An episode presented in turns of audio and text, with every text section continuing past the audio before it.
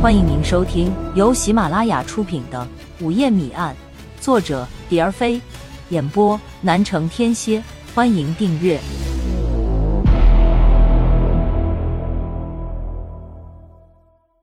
第二十八章：疑窦丛生。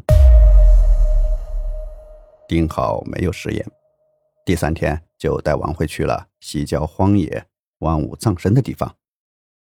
汽车步行了十来分钟，王慧便远远看见树林隐蔽下的荒草丛里有一座孤零零的新坟。走近一看，王慧看见坟头还立着一块以他名义写刻的墓碑。睹物思人，王慧鼻子一酸，不觉掉下几滴泪来。丁浩忙着摆弄祭品和纸钱，根本没有留意到王慧此时的表情。摆好祭品，把蜡烛和香烛点上，一一插在坟前，又一张张撕开纸钱点燃。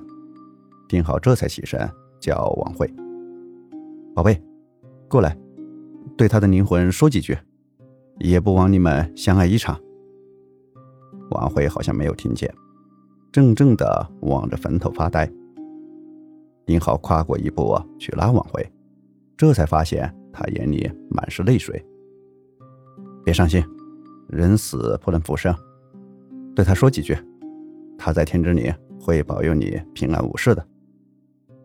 王慧这才慢慢的转过身，对着坟头，双手合一抱在胸前，对着那块以他名义撰写的墓碑以及那堆熊熊燃烧的火，点了三下头，嘴里含糊不清的。嘀咕了几句，王慧祭奠完毕，退到一边。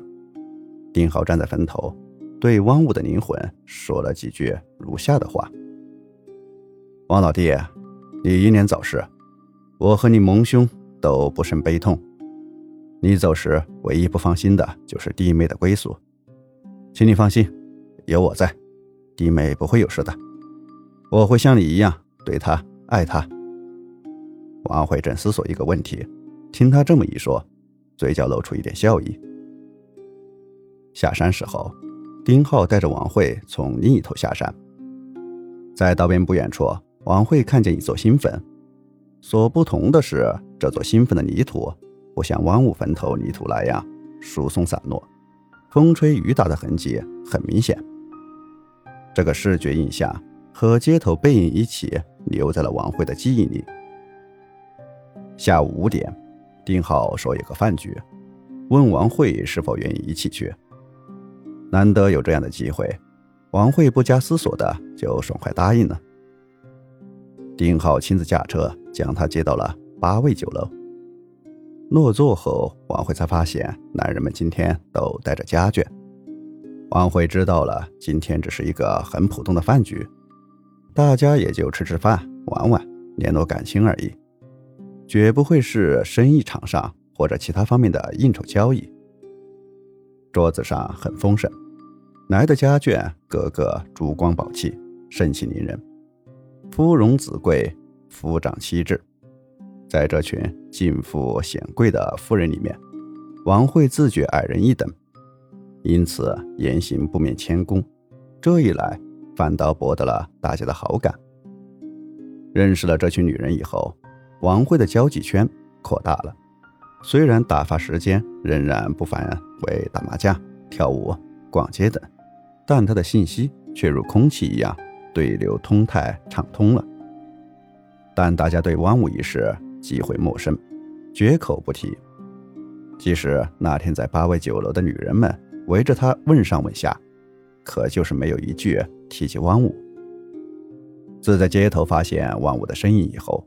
王慧就感觉汪武还活着，特别是去坟头后，他就更加坚定地相信汪武还活着。汪武的坟头的泥土明白的告诉他，这个坟是专为他王慧垒的，为时也不过一两天，而汪武已经死了十多天了。汪武为什么要藏起来？他心存疑虑，决定搞出个水落石出。他悄悄地去了以前的住房，希望在那里找到一点线索。房子已经易主，开门的是个年纪和王慧差不多的女佣。她说：“这套房子是她女主人前不久花了二十六万买下的。”王慧说：“我以前曾在这里住过一段时间，走得匆忙，一些东西落下了。今天我来看看，你这些东西还在不在？”女佣说：“不行，我们主人正在午休，他是不允许陌生人进去打扰他的。而且你的东西恐怕早就不在了。”女佣说完，砰的一声。把门给关上了，他怔住了，再敲门，里面怎么也不答应，好像全都死了一样。无奈之下，他只好选择离开。走了几步，他忍不住又回头看了看紧闭的大门。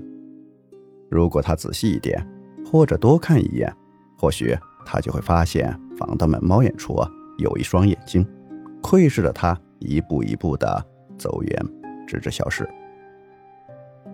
尽管王慧没有发现那对诡异的双眼，但她有预感，她陷入了一个圈套，或者说是骗局。谁能解开万物生死之谜呢？他想，不管丁浩是否参与设计这个阴谋，他都有必要把破解万物生死之谜的砝码压在丁浩身上。听众朋友，本集已播讲完毕。请订阅专辑，下集精彩继续。